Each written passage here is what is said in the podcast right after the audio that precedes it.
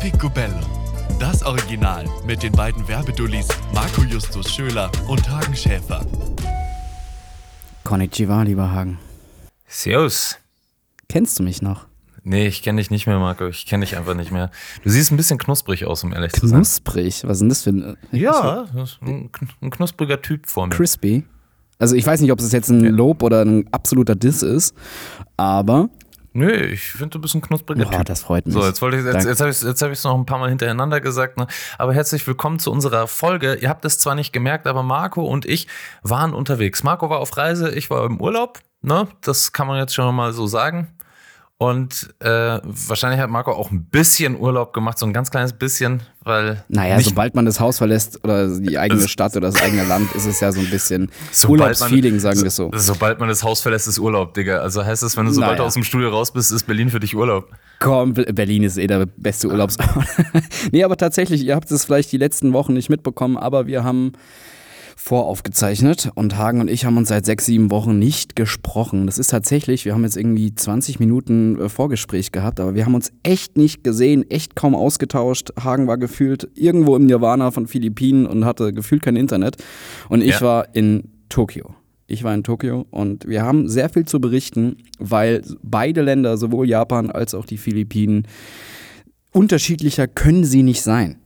Das, das weiß ich gar nicht so sehr, ob sie, ja, wahrscheinlich sind sie sehr unterschiedlich in der Art und Weise, ne, was, was du erlebt hast, was ich erlebt habe. Äh, ich glaube, das waren auch völlig zwei unterschiedliche Arten von Reisen. So du in der großen Stadt, beziehungsweise äh, In der und größten. ich. Ja, und, und ich äh, in, der, in dieser Megacity, Alter. Und ich, naja, wie soll ich sagen, ich war auf einer kleinen Insel voller Kokosnusspalmen. Geil, geil. Deswegen auch dein neues Tattoo.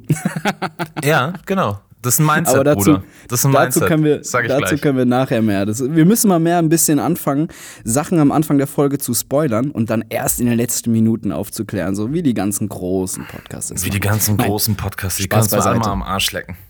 Ja, ja, ja. Ähm, es war absolut insane die letzten Wochen, weil ich sag mal so, für mich ist es die größte, das Größte, wenn ich raus aus meiner europäischen Komfortzone komme. Und das heißt nicht, dass jetzt Japan, Schrägstrich Tokio, ein kompletter Kulturenschock ist, weil es tatsächlich eine sehr westliche Stadt ist. Aber gesellschaftlich und von den Eindrücken war es einfach ein kompletter Overload. Aber, das habe ich ja auch im Vorgespräch schon gesagt, es ist Ja. super entspannt vor Ort. Ja, ich bin Ähm. jetzt, ich bin jetzt auch ganz ohr. Also, äh, was, was wollen wir denn eigentlich hier heute besprechen? Ist das heute mal so ein äh, offizieller Live-Austausch äh, nach unserem Vorgespräch, was wir erlebt haben? Weil dann würde ich doch mal sagen, startest du doch einfach mal was, warum Tokio, was war der Grund, warum du da warst? Wie war das da? Also ich war noch nie dort. Ich habe nur, ich habe nur äh, deine Vlogs quasi äh, immer mitverfolgt, weil du hast mir die ja ab und zu äh, schon mal vorab geschickt, vor allen Dingen als du beim Sumo warst, was ja einfach äh, ein Childhood Dream meiner Seite auch war. Also äh, erzähl doch mal, was, was hast du da erlebt und wa warum bist du da überhaupt hin? Also weswegen wir diese Folge generell aufzeichnen, ist, glaube ich, dass wir so viel businessbezogene Folgen haben und Thematiken haben und dank unserer Discord-Gruppe in Klammern, in den Shownotes ist der Einladungslink zur Discord-Gruppe, ist nur sieben Tage gültig, seid schnell, Klammern zu. Ähm, kam öfters mal, oder öfters, zwei, drei Leute haben gesagt, ja, eure privaten Austausche, die sogenannten Laberfolgen sind auch ganz interessant. Deswegen haben wir gesagt, komm, wir machen jetzt mal so, was ist in den letzten sechs Wochen bei uns passiert. Also, weswegen ich nach Tokio gereist bin, ist, ich bekam Ende 2019 mal von einem japanischen Whisky eine Anfrage, ob ich nicht eine Kampagne in deren Distillerie in Nordjapan fotografieren möchte. Angebot, Moodboards gemacht, alles abgesegnet, Termine ausgemacht, Flüge optioniert und dann kam Corona. Und tatsächlich, dieses Jahr war die Chance, dass diese nordjapanische Distillerie, die von so Mönchen unter anderem betrieben wird, und das war der Hauptgrund. Dann habe ich vor Ort logischerweise auch noch meine 1, 2, 3 Business-Termine gehabt. Aber generell habe ich sehr viel vor Ort fotografiert, indem ich einfach mal wieder den alten Reportagemarco rausgeholt habe und einfach super viel Spaß wieder dran hatte, analog so eine fremde Stadt äh, zu entdecken. Sagen wir es mal so. Für die ZuhörerInnen, die jetzt ähm, nicht so ganz im Bilde sind und Marcos Vlog verfolgt haben, Marco war eigentlich die ganze Zeit am Ende dann nur noch essen bei 7-Eleven. Ja, sorry, wenn man in Japan ist, dann muss man mindestens dreimal am Tag geil essen. Das ist einfach kulinarisch das krasseste Land und die beschissenste Qualität ist immer noch zehnmal besser als geiles Essen in Deutschland. Warum geht jetzt mein Drucker neben mir an? Naja, ähm, aber wirklich, also wirklich, kulinarisch müssen wir gar nicht anfangen. Es ist absolut krass. Aber was mich jetzt die letzten Wochen am meisten beeindruckt hat in Japan, die Kultur. Das menschliche Miteinander, das respektvolle Miteinander, die unausgesprochenen Regeln, Regeln der Gesellschaft, wie man sich zu verhalten hat, dass man einfach mal in der U-Bahn seine Schnauze hält und anderen oder älteren Leuten einfach selbstverständlich Platz macht. Ich finde, man kann es kurz fassen, 1000 Japaner sind so anstrengend wie 100 Deutsche.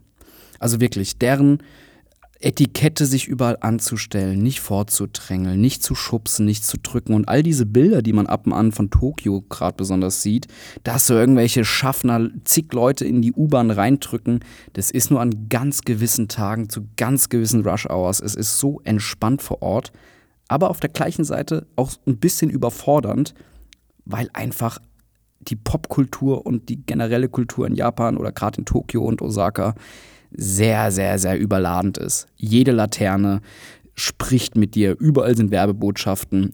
Generell Audiowerbung ist in Japan oder in Tokio riesig. Also sprich, jeder Store hat irgendwelche Lautsprecher, jede Laterne, jede Ampel, alles blinkt, leuchtet und schreit dich gefühlt an. Aber das ist gerade so mit unserem Werbe-Background super interessant, dass Akustik und Audio auch ein Werbemittel vor Ort ist. Also es war, long story short, um jetzt mal so ganz grob anzureißen, wie es war, absolut Wahnsinn und ich werde wahrscheinlich Anfang nächsten Jahres nochmal hin, hinreisen, aufgrund des Jobs. Und es war wirklich Wahnsinn. Also das ist mal die ganz kurze Kurzfassung. Jetzt kannst du ja noch mal ein bisschen eine Kurzfassung erzählen, dann können wir en, en Detail gehen, was wir genau gemacht haben, was äh, geil und was nicht geil war. Ja, Schieß los. Ähm, ich habe mich auf eine Reise zu den Philippinen begeben. Das war schön. Äh, es war ein sehr, sehr langer Flug. Das hat man, oh, Jesus, oder das ja. habe ich tatsächlich äh, sehr unterschätzt. Es war ein sehr langer Flug, äh, bin aber äh, erstaunlicherweise mit einer relativ guten Airline geflogen ähm, und hatte. Mit was bist du geflogen? Äh, Saudi. Und ich war. Naja, äh, die Emirates sind sowieso krass, die Airlines. Ja, genau, aber es ist halt Saudi, ne? Hat nichts mit Emirates zu tun, aber die, die Saudi Air hat mich tatsächlich extrem überrascht, da ich selbst in der billigsten Holzklasse richtig viel Beinfreiheit hatte und nicht wie so ein Shrimp in der äh, im, im, Flieger nach London saß. Ne? Also ich muss wirklich sagen, das, das war wirklich, das war wirklich ganz, ganz toll und hervorragend.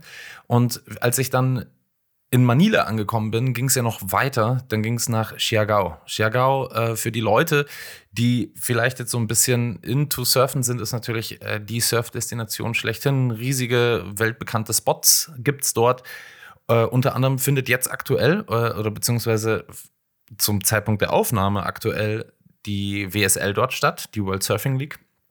Äh, und das spricht natürlich für eine gewisse Qualität der Wellen. Also kann man schon herausahnen, warum ich überhaupt da war. Ich war natürlich zum Surfen dort, muss aber auch gestehen, dass es ähm, anders als erwartet lief alles. Und dennoch bin ich ganz happy gewesen und auch jetzt noch viel happier wieder äh, auch zu Hause zu sein. Schön. Schön. Ja, also was habe ich erlebt? Ne? Also ich habe äh, eine Menge Kokosnusspalmen gesehen. Ich wurde in einer zusammengebundenen Bambushütte mit einer Lichtquelle tätowiert. Ähm, das war so ich lustig, hab mir, ich habe mir, ja, Diggi, ich habe mir äh, einmal so ein bisschen den Magen verdorben. Das war auch ganz funny. Ähm, mm. Ja, was soll ich groß dazu sagen? Ich habe in, äh, mitten in einer Hütte im Dschungel gewohnt, danach in einem wunderschönen Hotel, wo ich mir dann gedacht habe, so fuck, äh, so ein bisschen Luxus ist dann doch auch manchmal ganz geil.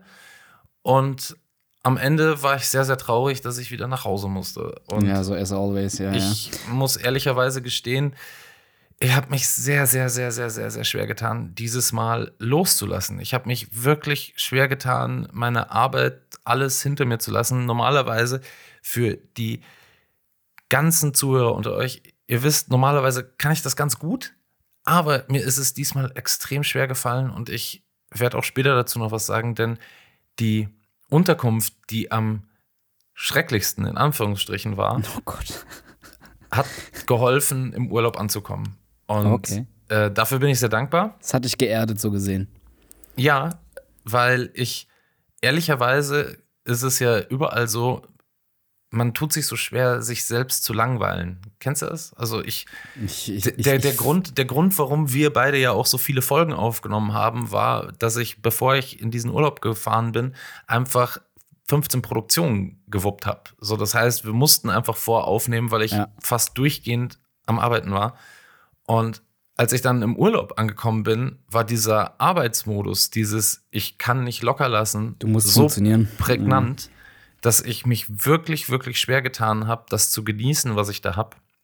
Und da einfach auch mal irgendwie zu sagen, hey, heute langweile ich mich mal. Es war der Anfang des Urlaubs, war einfach nur gezeichnet davon, dass ich ein Erlebnis nach dem nächsten durchgearbeitet habe, wie so eine Checkliste. Mhm. Einfach so Haken Ja. dran, komm, haben wir gemacht, nächstes, komm, was erleben wir heute, komm, ich gehe jetzt noch zum Surfen, komm, ich fahre mit dem Boot raus, blablabla. Es war einfach, es hat sich nicht nach Urlaub angefühlt, sondern ich habe einfach genau in diesem Tempo weitergemacht, wie, wie vor dem Urlaub. Und irgendwann dachte ich mir dann auch so, hey, das ist nicht der Grund, warum ich hier im Urlaub bin. Weil ich, Aber Hagen, ich bin super neidisch auf diese Erkenntnis. Generell. Weil, also jetzt fernab davon, wie lange es gedauert hat, bis du diesen Modus aktiviert hast. Ich kann mich leider, na doch, vielleicht letztes Jahr ein bisschen, Langeweile, gerade im Kopf, keine To-Dos haben, nicht wissen, was man heute macht, in den Tag hineinleben und so, scheiße, was mache ich denn jetzt eigentlich? Ist super wichtig für die eigenen Denkprozesse. Und ich glaube, jeder, der mal sich bewusst dazu entschieden hat, Langeweile zu akzeptieren, weiß danach, wenn die Langeweile vorbei ist, dass sich einiges im Kopf getan hat. Und ich finde, ich, ich finde Urlaube, wo man Langeweile hat, wichtig. Ich mache es leider nicht, zu viel zu wenig. Also jetzt gerade Tokio war alles andere als langweilig. ja, ja, das ist alles andere als langweilig. Ja. Aber ich bin komplett neidisch auf diesen Zustand der Akzeptanz und Entspannung. Weißt du, was ich meine? Ja. Aber, aber ich, ich würde ja jetzt lügen, wenn ich sage so, hey, ich habe es am Anfang auch akzeptiert. Ne? Also ich habe es am Anfang absolut nicht akzeptiert und ich habe mich richtig, richtig schwer getan. Und ähm, meine, meine Partnerin ähm, kann wahrscheinlich äh, das bestätigen, dass ich am Anfang ein ganz schönes, äh, nerviges äh, Kleinkind war und einfach nur immer irgendwas erleben wollte. Hauptsache ich erlebe was und wenn was nicht äh, Ja, ja. erlebbar war, dann habe ich was? Neues gesucht oder ich habe mich dann, ich habe dann wieder prokrastiniert, ja, weißt du, so professionell auf Instagram äh, Doom swipen, so was völliger, was Boah, völliger das probiere ich im ist. Urlaub komplett nicht zu machen. Ich weiß, ich weiß, aber manchmal, weißt du, ich habe ich hab dann irgendwann die Zeit genutzt, habe viele Bücher gelesen. Das habe ich dann tatsächlich auch geschafft, viele Bücher zu lesen. Geil. Ähm, aber ich muss zugeben, ich habe mich sehr, sehr, sehr, sehr schwer getan aufgrund des davor gelegten Tempos. Ne? Also Ja, ja. ähm, Es braucht ja auch ein bisschen Akklimata Akklimatisierung. Das braucht ja auch ein bisschen Zeit, bis der Körper sich akklimatisiert, ne? Nochmal gerettet. Ach, Hagen, ich finde das. Da, ich da find das kam so- die Ausfahrt. Da kam die Ausfahrt. Ja, ich, es fühlt sich so weird an, wieder mit dir aufzunehmen, aber ich freue mich auch so und ich weiß gar nicht, wo wir jetzt genau bei der Folge anfangen sollen, aber ich glaube, ich habe ja wirklich diese, diese Ixus-Vlogs in äh, Tokio gemacht mit der alten 2007er Digicam von Canon, äh, wo ungefähr, keine Ahnung, 240 oder 360p und ich fand das irgendwie so trashig und hab's halt einfach am Tag eins so ein bisschen ausgetestet und bekam auf Instagram, bin ich tatsächlich die letzten Jahre nicht mehr so gewohnt, extrem viel Feedback. Und erstens aus Nostalgiegründen und zweitens so, what the fuck, was macht ihr den ganzen Tag? Ähm, es war von den Eindrücken so überwältigend, weil man einfach, also ich weiß nicht, ich, ich bin so süchtig danach, nach dem Gefühl, neue Sachen zu entdecken. Und Ja, da ist halt logischerweise. Tokio ein komplettes Mecker. Also sei es kulturell, sei es die Schönheitsideale, die äh, gesellschaftlichen äh, Aspekte. Es man hat so viel in meinem Kopf erweitert und eine Art Toleranz und auch so ein bisschen Neid auf deren Kultur gegeben. Also es gibt so die Neid, Mhm. aber, aber inwiefern Toleranz auf was? aufs Miteinander, wie ich am Anfang der Folge schon gesagt habe. Sprich, ey, es ist, es ist Okay. überall so angenehm. Du wirklich, also ich habe das Man realisiert es erst, wenn man wieder das Gegenteil bewiesen bekommt. Ähm, wer war jetzt in meinem Fall BER in Berlin gelandet und alle Deutschen rennen zum, zum, äh, zum äh, Gepäckband und drängeln sich vor. Hauptsache direkt fünf Zentimeter äh, vor dem Gepäckband warten, bis der Koffer, du lässt keinen durch, diese Taxi vorgedrängelt. Es ist einfach wieder so super stressig gewesen. Und das, ja, ja. das weiß man, das merkt man vor Ort gar nicht so. Man fühlt sich einfach nur pudelwohl, weil sie einfach so hilfsbereit und nett sind. Kleiner Fun Fact. Ähm, ich hatte ein Gespräch mit einer Filmproduktion in Tokio. Und das größte Problem in der Werbelandschaft in Japan ist, dass die Kunden oder die Agenturen sich nicht trauen, aus Freundlichkeit die Meinung zu sagen dass dann immer am Set alles total cool und nett und toll ist und dann in der Post-Production kommt eigentlich erst die reale Unzufriedenheit zustande und das ist ein riesen Kommunikationsetikettending in Japan. Was natürlich für alle, die irgendwie am Set arbeiten und von Kunden und äh, Agenturfeedback abhängig sind, manchmal kein Weg dran vorbeiführt zu sagen, ey, gefällt uns nicht nochmal einen Take machen, das ist in Japan anscheinend ein bisschen anders, was Filmproduktion in Japan ein bisschen komplexer macht. Naja, das ist, halt, das ist, halt, die Höflichkeitsetikette, ne? Und natürlich immer ja. auch die, wie nennt man das so schön, die Hierarchie des Wissens und des Alters, ja? Dass man Respekt vor den Leuten hat, die etwas machen. Auf der anderen Seite ist es natürlich auch nicht hilfreich. Da gebe ich dir komplett recht. Übrigens ist mir gerade so ein bisschen eingefallen, äh, wohin unsere Folge hier eigentlich geht. Ne? Bei dir war es der, der komplette Inspirations-Overload, während ich mich richtig hart langweilen musste. Also ich, ich finde, ähm, zwei Gegensätze ziehen sich hier äh, deutlich an. Das äh, hört sich für ich mich irgendwie auch, so an. Ich finde beides super interessant, weil es halt auch so lustig konträr ist. Ne? Also ich wusste gefühlt, also wenn man zehn Stunden auf Straßen von Tokio, wir haben pro Tag circa sind 20 Kilometer gefühlt gelaufen, halt aufgrund meiner Reportage und weil ich alles sehen wollte und entdecken wollte und getroffen habe etc. Und du hast gefühlt irgendwie äh, aufgepasst, dass keine Kokosnuss dir auf den Kopf fällt, ne? Ja, nicht so ganz, ne? Ich bin halt ganz viel mit meinem Roller rumgeheizt. Äh, äh Geil. So, ohne Surf Helm, logischerweise. Na, natürlich ohne Helm. Mit, mit, mit, mit dem Girl hinten drauf. So, das war, das hatte, das hat halt diesen Island-Vibe, weißt du, schön braun Geil, gebrannt auf dem Roller.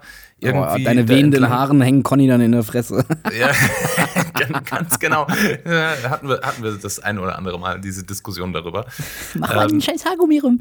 Aber, aber ich, ich, ich muss ehrlicherweise sagen, wir, wir waren ja gerade bei diesem ganzen Etikettenthema und ähm, wie ist das so für dich gewesen, als du jetzt irgendwie diesen Termin hattest? Waren die auch sehr freundlich zu dir?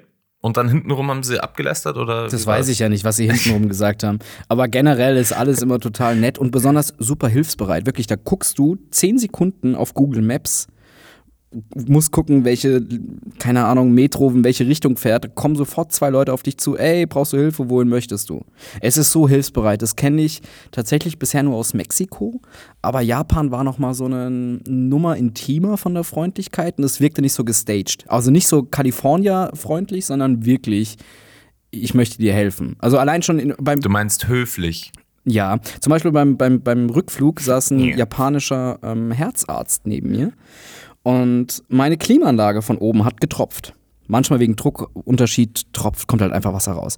Der hat sofort Initiative ergriffen, obwohl sie noch nicht mal betroffen hat, und hat auf Japanisch die Stewardessen angefragt. So, ey, von wegen, könnt ihr das fixen oder könnt ihr uns drei, also weil wir in einer Dreireihe saßen, irgendwie anders umsetzen. Das wäre in Deutschland niemals vorgekommen. Da hätte der Deutsche irgendwie sich neues in den Kopfhörer reingemacht und so, das ist nicht mein Problem, du Arschloch. Aber. Hast du doch hundertprozentig auch gemacht.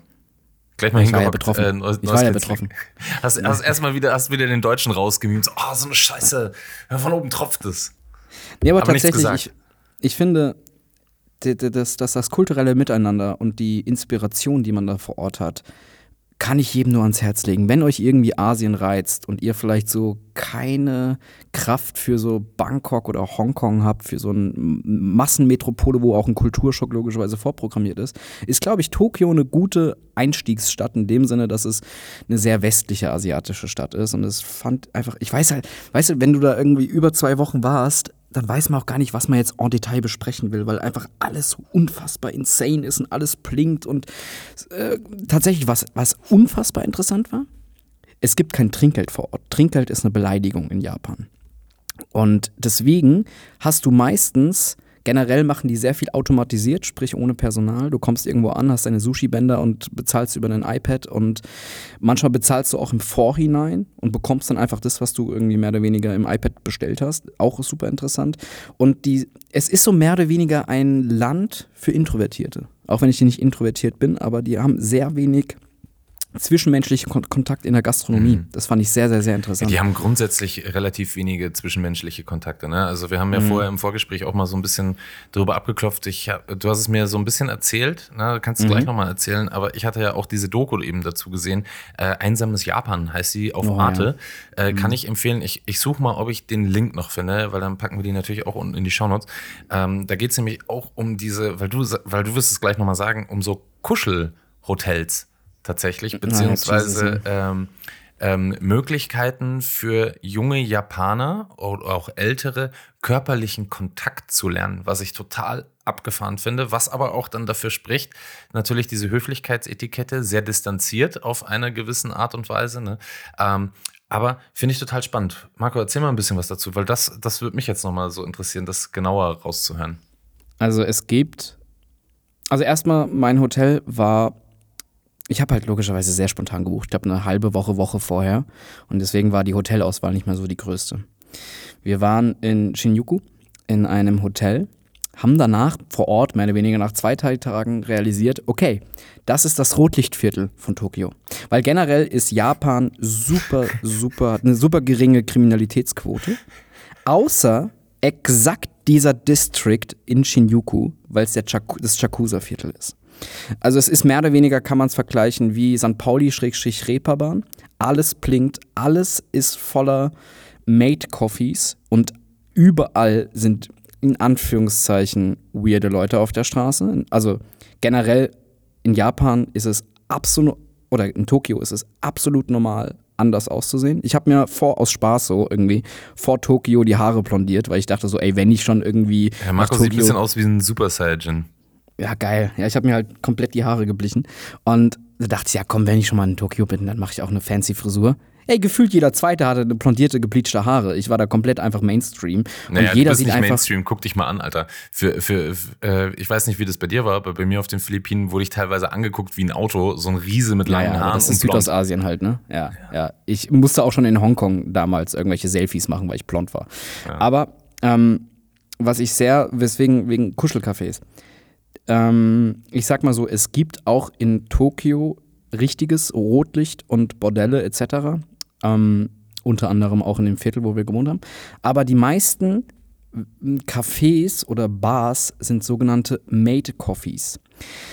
Also Made in dem Sinne, dass es eine Art Schulmädchen-Café ist oder eine Bar ist, wo sich, wo erstens gesellschaftlich komplett toleriert ist, dass man da auch als verheirateter Familienvater hingeht. Es gibt auch konträr, sprich, dass es männliche, ich sag mal, Anführungszeichen Jungs sind. So viel zum Thema Schönheitsideal, aber dazu kann ich nachher noch was sagen. Ähm, wo einfach Geschäftsmänner oder Geschäftsfrauen oder generell einfach Männer und Frauen hingehen, um jemanden zu bezahlen, der dir einfach nur zuhört und ein bisschen körperliche Nähe gibt. Also sprich Made Coffees, Made kann man sich so vorstellen, das sind diese typischen J-Pop, K-Pop Frauen, die sich wie Schulmädchen anziehen und schminken und äh, ich weiß gar nicht, wo ich anfangen soll. Das ist so unfassbar insane, weil dann irgendwelche Gruppen, also die arbeiten die ganze Nacht durch und manchmal bin ich schon morgens zum Sonnenaufgang durch Tokio gelaufen, um Fotos zu machen. Da haben die alle Feierabend gemacht und die ganzen Straßen waren voller Schulmädchen. Und dann irgendwann ein, sehr gut befreundeter ähm, Kollege und Fotograf, der Stefan Dotter, der wohnt jetzt seit ein, zwei Jahren schon in Tokio. Und da hat mir das Ganze so gesellschaftlich, äh, dass sie halt tatsächlich im Arbeitsalltag so einen massiven Druck haben. Und in Japan ist es gehört auch zur guten Etikette. Du machst erst dann Feierabend, wenn dein Chef Feierabend macht. Und das ist halt stellenweise sehr, sehr, sehr spät abends. Und danach tust du dir was Gutes und gehst in so einen Made Coffee, bevor du zu der Frau und Familie wieder nach Hause gehst. Und es ist tatsächlich gesellschaftlich vollkommen toleriert, dass man sich irgendwie ein bisschen bemuddeln lässt von so einer, von so einem Made. Das gleiche auch logischerweise mit, mit, mit Frauen und irgendwelchen, in Anführungszeichen, Soft-Callboys. Ähm, das war sehr interessant und besonders auch kulturell sehr interessant, weil wir waren einmal in so einem Arcade-Store, wo die oberen Etagen so, das kann man gar nicht beschreiben, so, da waren halt wirklich 200 Mates, die sich da vor sämtlichen Spiegeln, da waren so 20, 30, 40 Spiegeltische, wo die sich geschminkt haben, um danach in deren Videobooths live zu gehen, in diesem mhm. Made Uwu Outfit. Es war komplett insane. Und lustigerweise waren wir so drei, vier Mal in diesem Arcade Center, also in diesem einen, wo oben drüber die Made, Made Etagen sind. Und ganz am, beim letzten Mal, am vorletzten Tag, bevor wir abgereist sind, kam irgendwie eine Amerikanerin auf mich zu und hat gemeint, hier sind übrigens Männer strikt verboten mit Geldstrafe etc. Und ich so, what? Ja, ja, steht da unten, aber leider nur auf Japanisch, hast du wahrscheinlich nicht verstanden. Ich so, nee, wusste ich nicht. Und lustigerweise habe ich da oben so viel Reportage fotografiert, habe sämtliche Mädels gefragt, habt ihr Bock auf Fotos und habe Close-Ups fotografiert und alles, bis ich irgendwann erfahren habe, okay, die mieten sich für Geld in diese Booths ein, um mehr oder weniger mit den ganzen tausend Cherry Pop Glossy-Filtern auf eine Art japanischen Twitch live zu gehen und Donations zu sammeln. Es ist eine super komische, Sub also komisch, für mich ungewohnte äh, Subkultur der Medien gewesen, was einfach so ein massiver Overload war. Aber es war aber, so unfassbar aber wie war geil. in Japan allgemein für dich? War das für dich äh, overloaded? Also du hast ja vorher auch irgendwie gesagt, so hey, ähm, da, da bimmelt alles, da kommt Werbung aus allen äh, möglichen Kanälen, vor allen Dingen auch äh, Audio, visuell, beziehungsweise ähm, Audio als auch visuell, um es besser auszudrücken. Ähm, äh, wie, wie, wie muss ich mir das vorstellen? Also, wie gesagt, ich saß äh, in einem Dschungel. Ja, wie kannst du dir das vorstellen? Also, für jeden, der schon mal von euch in einer asiatischen Großstadt war, ist ja generell es kulturell sehr anders. Besonders, ich habe so gerade so in Indonesien und China etc. schon sehr viel, auch Gerüche, die fremd sind. Aber in Japan ist es tatsächlich sehr westlich oder in Tokio in dem Fall. Es ist halt einfach nur Overload, weil es fahren gefühlt LKWs rum, die nur LED-Tafeln hinten drauf haben, um einfach fürs nächste Made Coffee oder fürs nächste J-Pop-Konzert Werbung zu machen.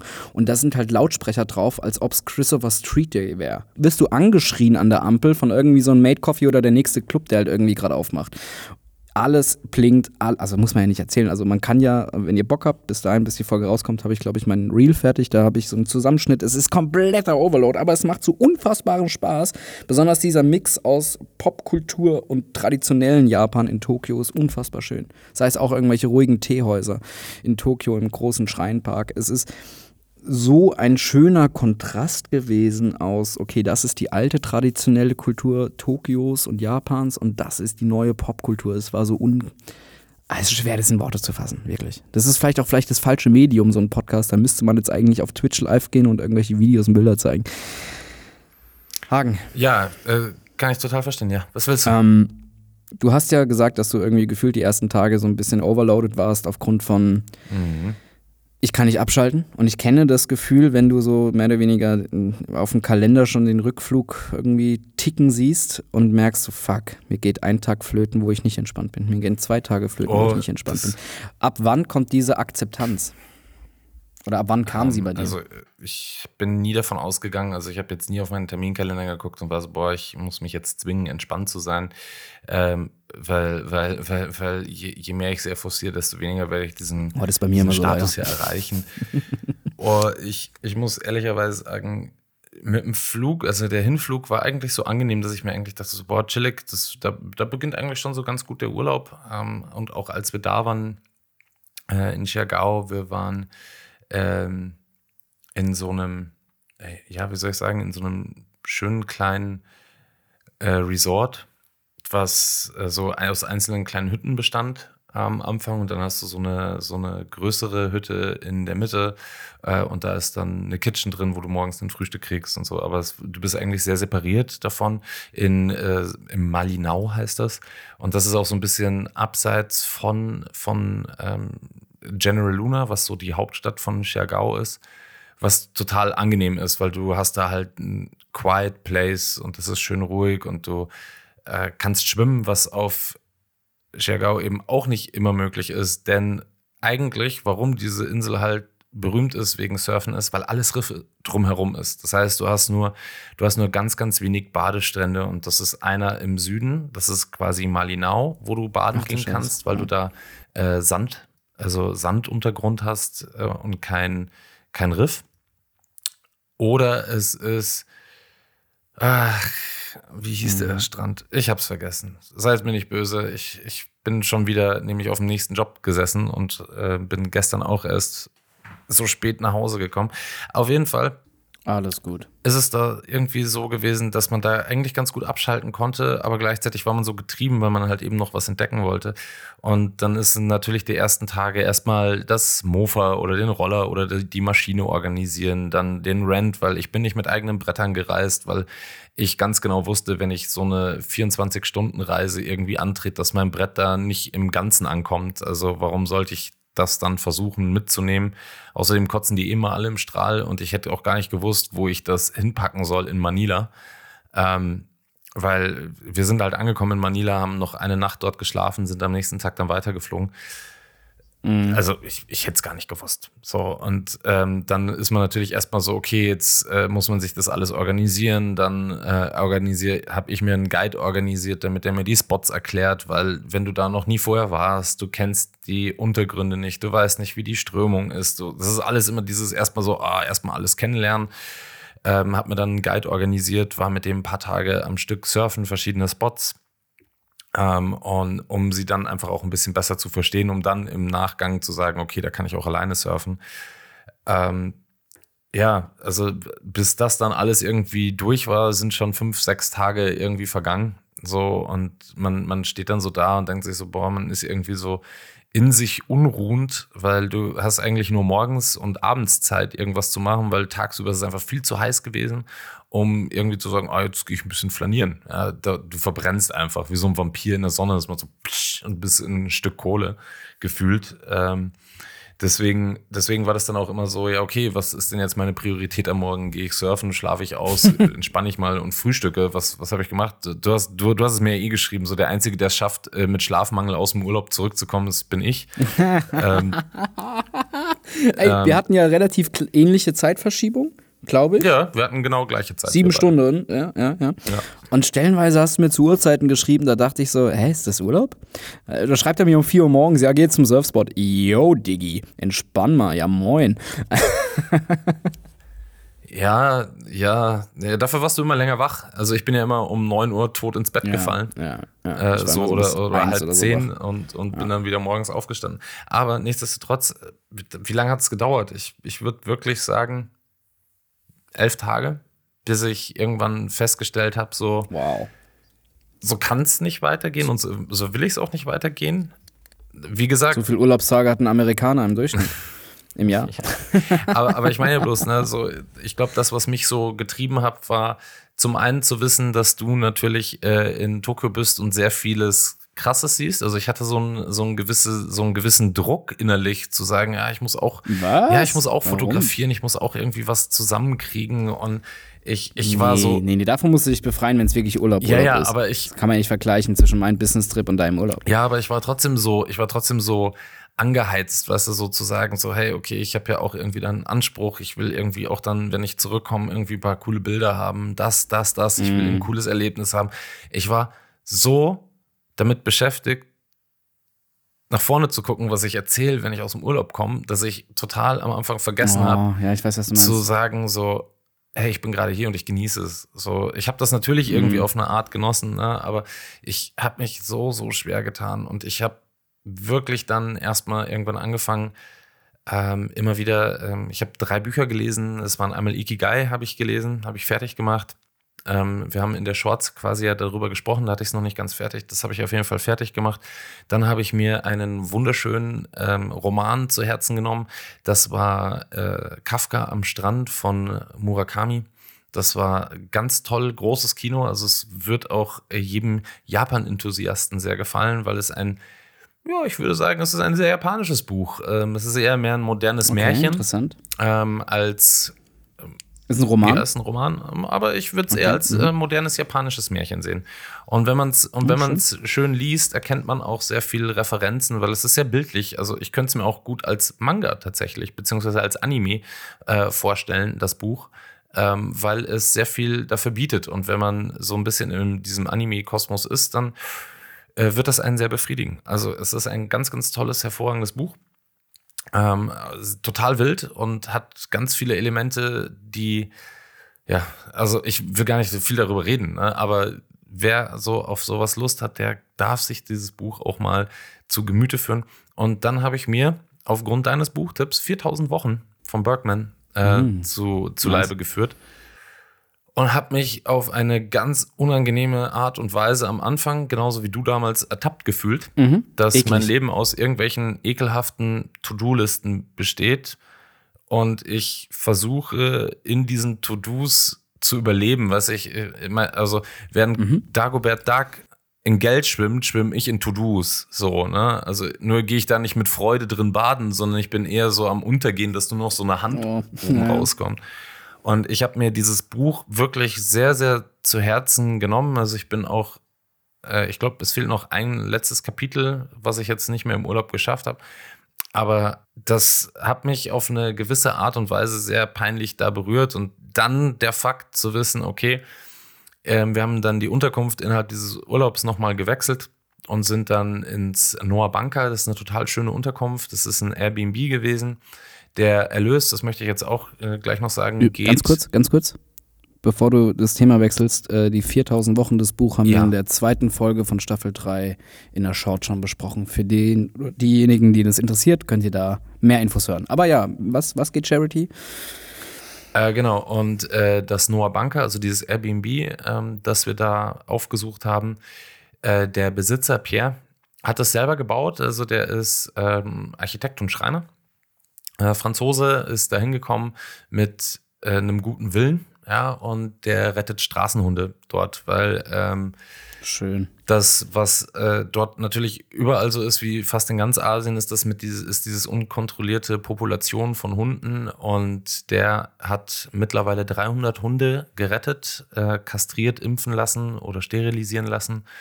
Und dieser Erlös der Unterkünfte dort oder wenn man dort die Nacht verbringt, geht zu 100 Prozent quasi in dieses Projekt von ihm.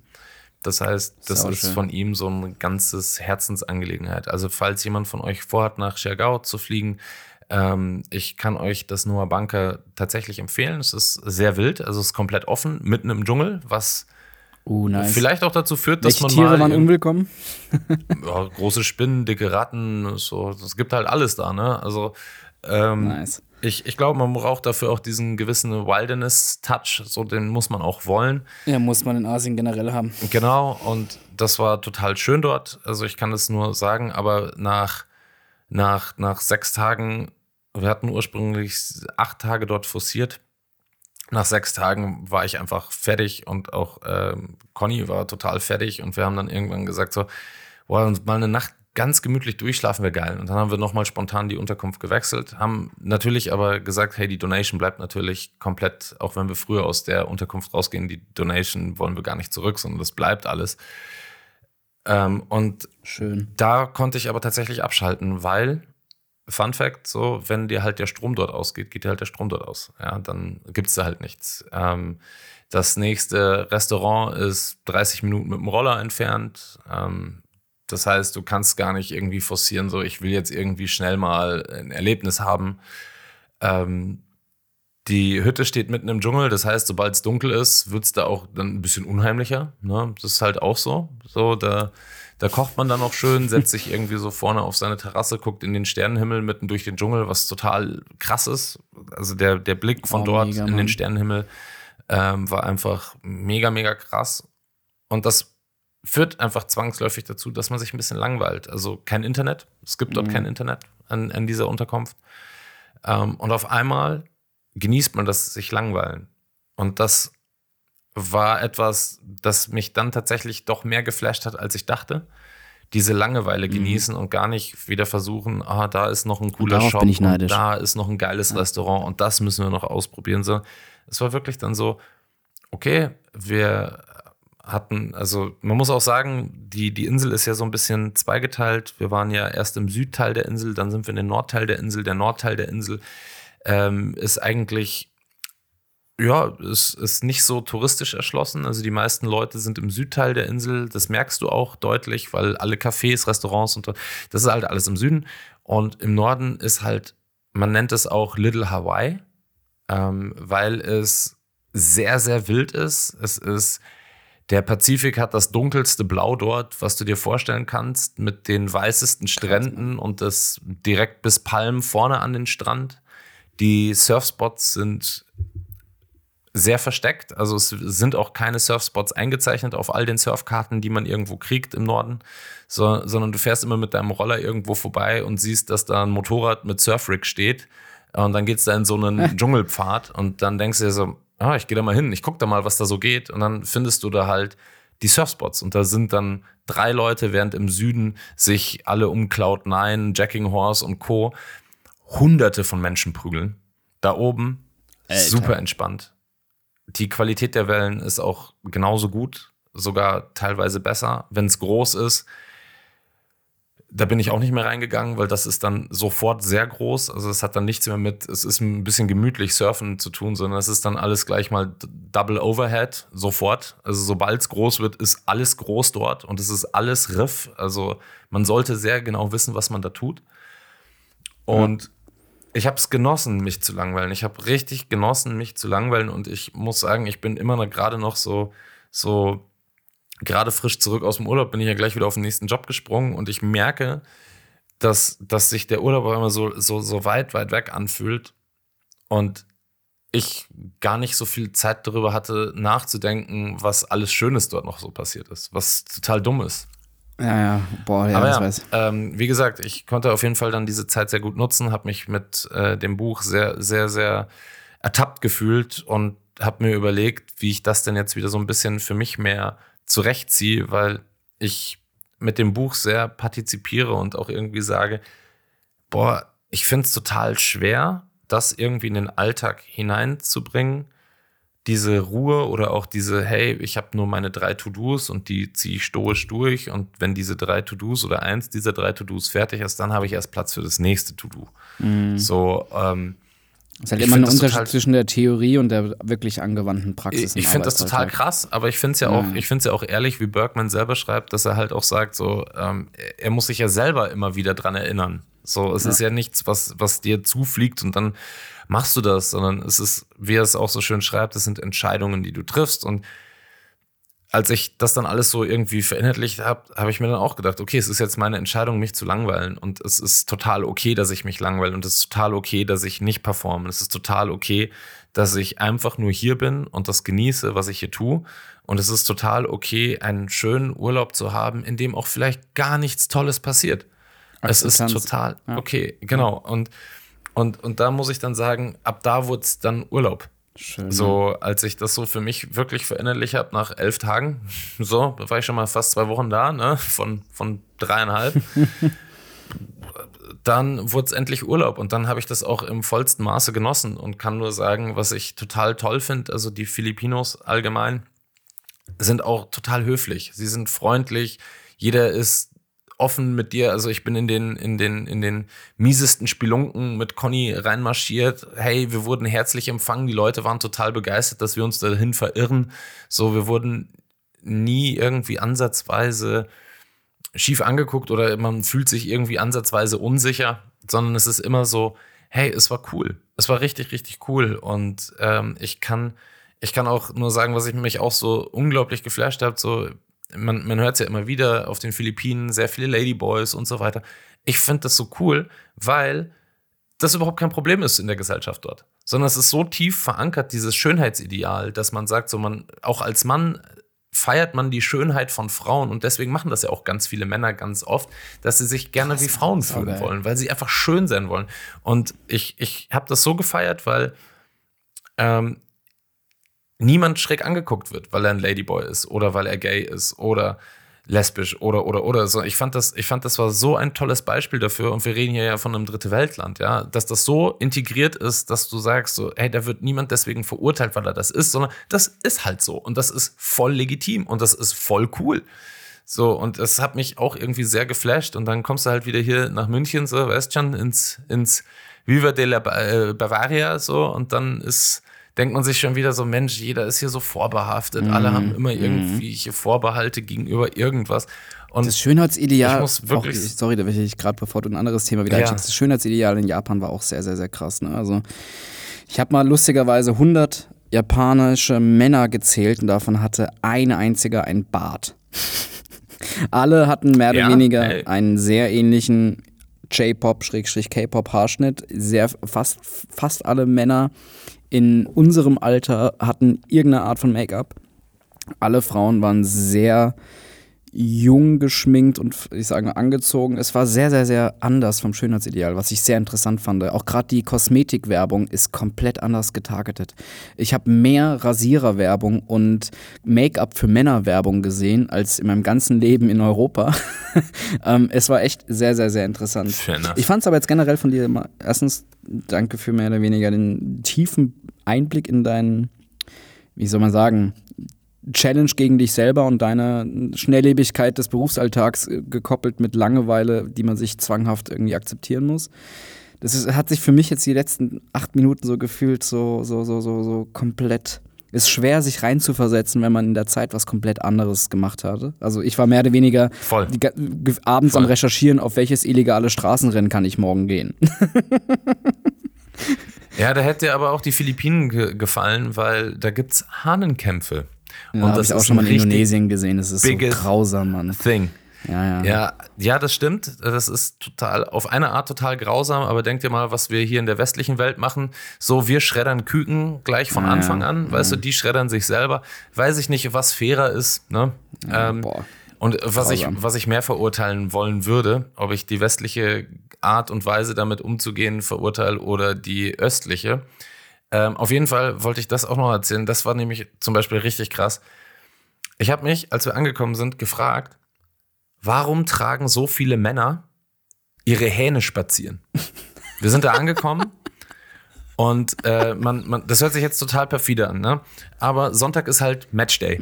So, so wie, wie, wie Bundesliga, so Sonntag ist der Spieltag und die Stadien, das sind ja riesige Hallen. Ernsthaft? Das ist ja nicht. Ach, krass. Das ist nicht irgendwo illegal hinter einem, Na, so kenn ich's hinter ja einem kleinen Verschlag, sondern das ist eine fucking Riesenhalle.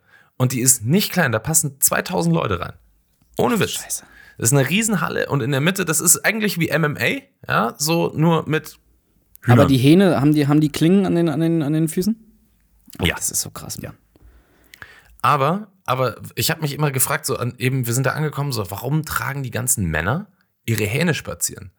So, und dann habe ich mir so ein bisschen recherchiert, also ich wusste irgendwie, Hahnenkämpfe sind ja so in Indonesien, Südostasien, das, das gibt's dort.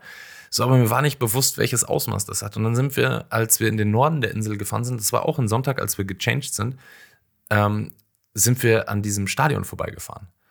So, und da war, das, das ging ab wie auf dem Jahrmarkt, weißt du, da war ein Riesenrad montiert, überall gab's Essen, Popcorn, das war völlig wild und ich habe ich hab einfach so gefragt, so, hey, was ist denn das? Und dann meinte er, meinte, und der Fahrer so, der ist Hahnkampf, das ist total das Big Thing hier. Und ich, ich war nicht da, ich war nicht da, ich habe mich aber dann sehr, sehr deutlich dazu eingelesen und warum die ihre Hähne spazieren tragen, hat einen Grund die haben gewonnen. Das sind die Gewinnerhähne. Die haben richtig viel Geld verdient. Und deswegen trägt er den dann auch ganz brav. Also die, ich, ich nenne das jetzt mal die Herlis, ja, tragen dann ihren Hahn spazieren. Der wird auch die ganze Zeit gestreichelt und kriegt immer wieder so ein bisschen Futter aus der Hand. Das wäre wie So, wenn, wenn, wenn, der wenn, hat sein, wenn Uli Hoeneß nach so einem Bayern-Sieg mit Thomas Müller Hand in Hand durch München läuft. Ja, genau. genau. Ja, nee, mit der ganzen Mannschaft, alle so Ringelpiez tanzend. So. Ähm, aber, aber genau das machen die. So, und, und das ist total abgefahren, weil, weißt du, was mit dem Verliererhahn Ja, passiert? wird- ich weiß, ja, ja. Knacks. Der wird gegessen. Ja. Also der, der, der, der, der Gewinner kriegt nicht nur den Verliererhahn, sondern auch noch richtig Potte. So, also es ist eine Win-Win-Situation für jeden. Deswegen gibt es auch überall, weil ich habe mich dann auch immer gefragt, warum gibt es denn so viel Hähnchen Oh auf, nein, auf den. Philippinen? ähm, äh, könnte natürlich auch ein Grund dafür sein. Aber, aber nichtsdestotrotz will ich das auch gar nicht verurteilen. Ne? Also ich finde das total schrecklich und so, aber ich möchte es auch gar nicht verurteilen, weil andere Länder andere Sitten Ja. und andere Brauchtümer und so weiter. Guck mal, in Bayern laufen sie mit irgendwelchen Krampusmasken durch die Ja, ja, Gegend, klar, was, klar. was dem Rest der Welt irgendwie den Schrecken einhaucht. Äh, wir schreddern, wir schreddern auch unsere Küken irgendwo. Aber ich, ich meinte nur, das war auch irgendwie eine, eine ganz abgefahrene Situation, das so, so nah mitzuerleben, ohne es wirklich erlebt zu haben. Und eigentlich bin ich fast ein bisschen traurig. Dass du es nicht angesehen hast? Ja, dass ich es nicht ja. gemacht habe, dass ich dass ich es mir nicht einfach einmal angeguckt habe, um es zu sagen, so, okay, wie schrecklich ist es denn wirklich, wirklich? Ich glaube, es ist sehr schrecklich. Aber äh, gleichzeitig. Ich habe es in Bali mal gesehen, das ist nicht so schön. Ja, das, das denke ich mir schon, dass es nicht so schön ist. Aber mir ging es auch gar nicht darum, dass ich die Hähne kämpfen sehe, sondern dass ich eher diese Stimmung, diese die Atmosphäre ja. einsaug. Mhm. Vor allen Dingen, wenn du dir halt sagst, so, das, da ist halt Matchday, weißt du, das ist richtig, richtig groß. Das ist nicht klein, sondern es ist nicht irgendwie illegal im Hinterhof, sondern es sitzen 2000 ja, Leute verstehe, drumherum. Also ich finde, das hätte mich schon so ein bisschen gereizt. Aber. Ey, an dieser Stelle will ich auch mal ja. Danke zu dir sagen. Weil als, als ich in Tokio war und du mehr oder weniger Langeweile hattest und gedoomscrollt hast, hast du mir gesagt, ja, du gehst doch hoffentlich auf einen Sumo-Ring-Kampf.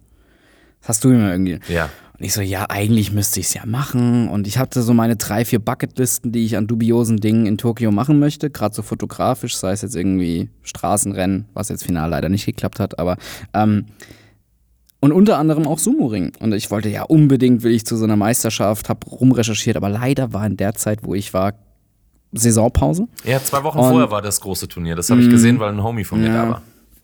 Das ist, war sehr schade, aber ich war bei einem Training dabei. Und das war tatsächlich, ich habe mir da so einen Guide gebucht, sonst wird man da, glaube ich, als Tourist niemals reinkommen. Es war sehr, sehr, sehr interessant. Also ich will das jetzt gar nicht so aus, ausschmücken, weil wir jetzt schon bei 50 Minuten sind, aber es war sehr interessant. Erstens, in, wenn man für alle, die da draußen Hagens Buchtipp Ikigai gelesen haben, merkt man auch, was für einen gesellschaftlichen Stellenwert Sumo hat, wie alt diese traditionelle ähm, Sportart ist, was, was die alles von ihrem Leben opfern, um einen Rang aufzusteigen. Äh, es ist absolut krass, wie religiös diese Sportart ist. Also wie viel Tradition während dem Training und auch während dem Kampf, wie viel davon religiös oder religiösen Ursprung hat und die ist immer noch religiös leben. Es war sehr, sehr, sehr interessant, besonders auch, was für Viecher das sind. ich habe mit den Boys noch irgendwie Porträts gemacht und so ein bisschen irgendwie 20 Minuten danach dem Training noch abgehangen. Alter, die wiegen halt wirklich das Dreifache wie ich oder Fünffache. Ich habe keine Ahnung. Ja, aber, es aber war die so haben halt interessant. Auch die haben halt auch Oberschenkel, die sind so breit wie du, Alter. Die, die, so die schieben die sich haben übrigens Proteinpulver pur gelöffelt.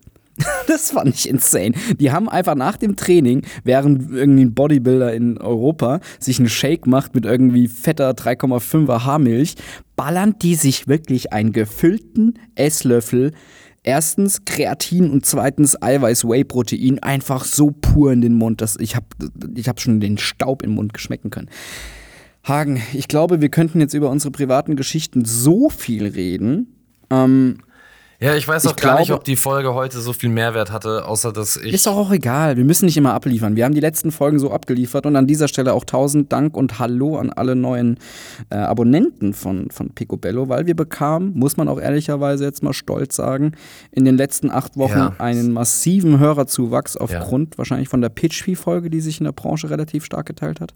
An dieser Stelle Hallo. Nicht jede Folge ist immer so eine Laberfolge, sondern so gefühlt einmal im Quartal kommt sowas.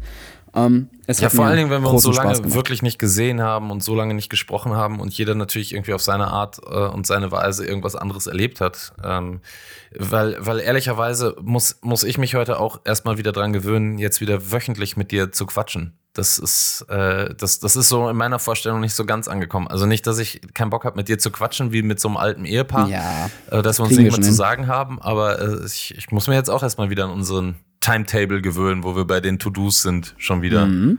Mhm. Äh, an dieser Stelle auch nochmal große Sorry an alle Piccolini, Picobello Ultras, die in Discord so aktiv sind. Äh, bei uns war es jetzt die letzten sechs Wochen aufgrund der Reisen etwas ruhiger. Wir geben aber wieder Gas, euch möglichst fix zu antworten, zu helfen, supporten etc. Dankeschön. Und lasst mal bitte eine Bewertung da. Das hilft uns und dem Algorithmus sehr, sehr viel. Und das hilft nicht nur uns, sondern auch euch. Hm, ja, so kann man sagen. An dieser Stelle, merci. Arigato kosimas und äh, bis nächste Woche Montag. Schönen Wochenstart euch. Shish. Das war aber nicht philippinisch. Tschüss sagen.